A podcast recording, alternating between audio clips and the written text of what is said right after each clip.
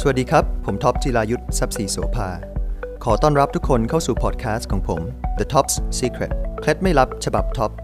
สารพันความรู้เรื่องการเงิน เทคโนโลยี และการบริหารงาน ที่จะพาคุณก้าวข้าม ยุค disruption ได้แบบตัวท็อป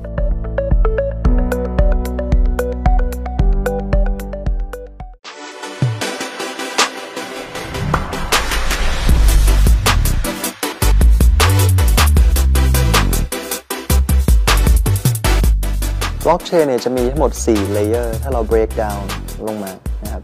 layer ที่1เนี่ยเราจะเรียกว่า state of account หรือ value registry ถ้าทางบัญชีมันก็คือ general ledger นั่นเอง การจด general ledger เนี่ยไม่ได้จดด้วยคนเดียว เป็นการจดหลาย ๆ คนร่วมกันพร้อมกันในเวลาเดียวกัน อันนี้เราเรียกว่า state of account ใน layer ที่1 layer ที่2เนี่ยใน blockchain เนี่ยมันจะมี native asset หรือ native coin ของตัวเอง อย่างยกตัวอย่างอย่าง ethereum blockchain เนี่ย Ethereum blockchain เนี่ยคือ state of account หรือ value registry หรือเราเรียกว่า programmable money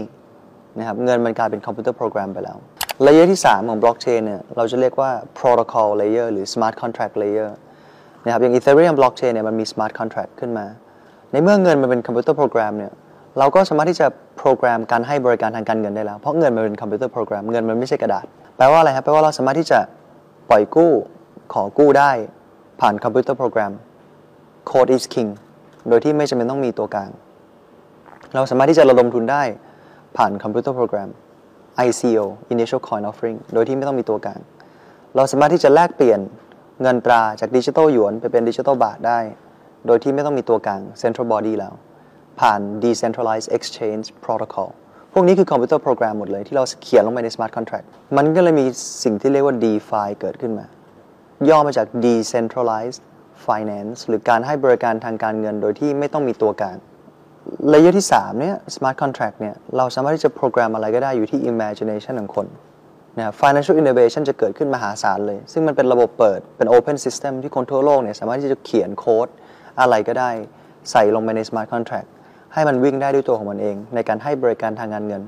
ที่มีประสิทธิภาพมากขึ้น ที่มีสิ่งใหม่มากขึ้น ที่ทำหลาย ๆ dimension ต่าง ๆ ที่เราไม่เคยทำได้ในอดีต มากขึ้นเพราะว่า layer ที่2เนี่ย unit of account มันไม่ใช่กระดาษแล้ว มันกลายเป็นคอมพิวเตอร์โปรแกรมส่วน layer ที่4เนี่ยมันคือ application layer นะครับก็เหมือนกับ BitCup เหมือนกับ Coinbase ที่เป็นแอปพลิเคชันที่ลูกค้าเข้าถึง เมื่อก่อนระบบการเงินของเราเนี่ยถูกตัดสินใจเป็น closed door meeting มีคนไม่กี่คนมากำหนดว่า คนส่วนใหญ่จะเข้าถึงบริการทางการเงินประเภทไหนบ้าง คนไม่กี่คนเป็นคนตัดสินใจ เป็นระบบปิด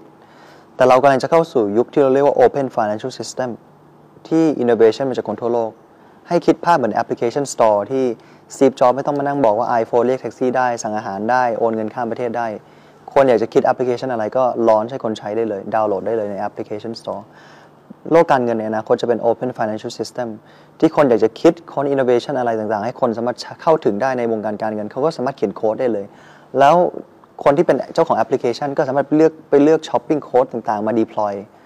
โดยที่ให้คน ทั่วโลกสามารถเข้าถึงบริการทางการเงินได้ โดยที่ไม่ได้ไม่ได้มาจากการคิด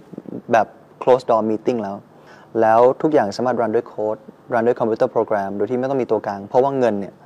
มันเป็นคอมพิวเตอร์โปรแกรมไปแล้วนะครับ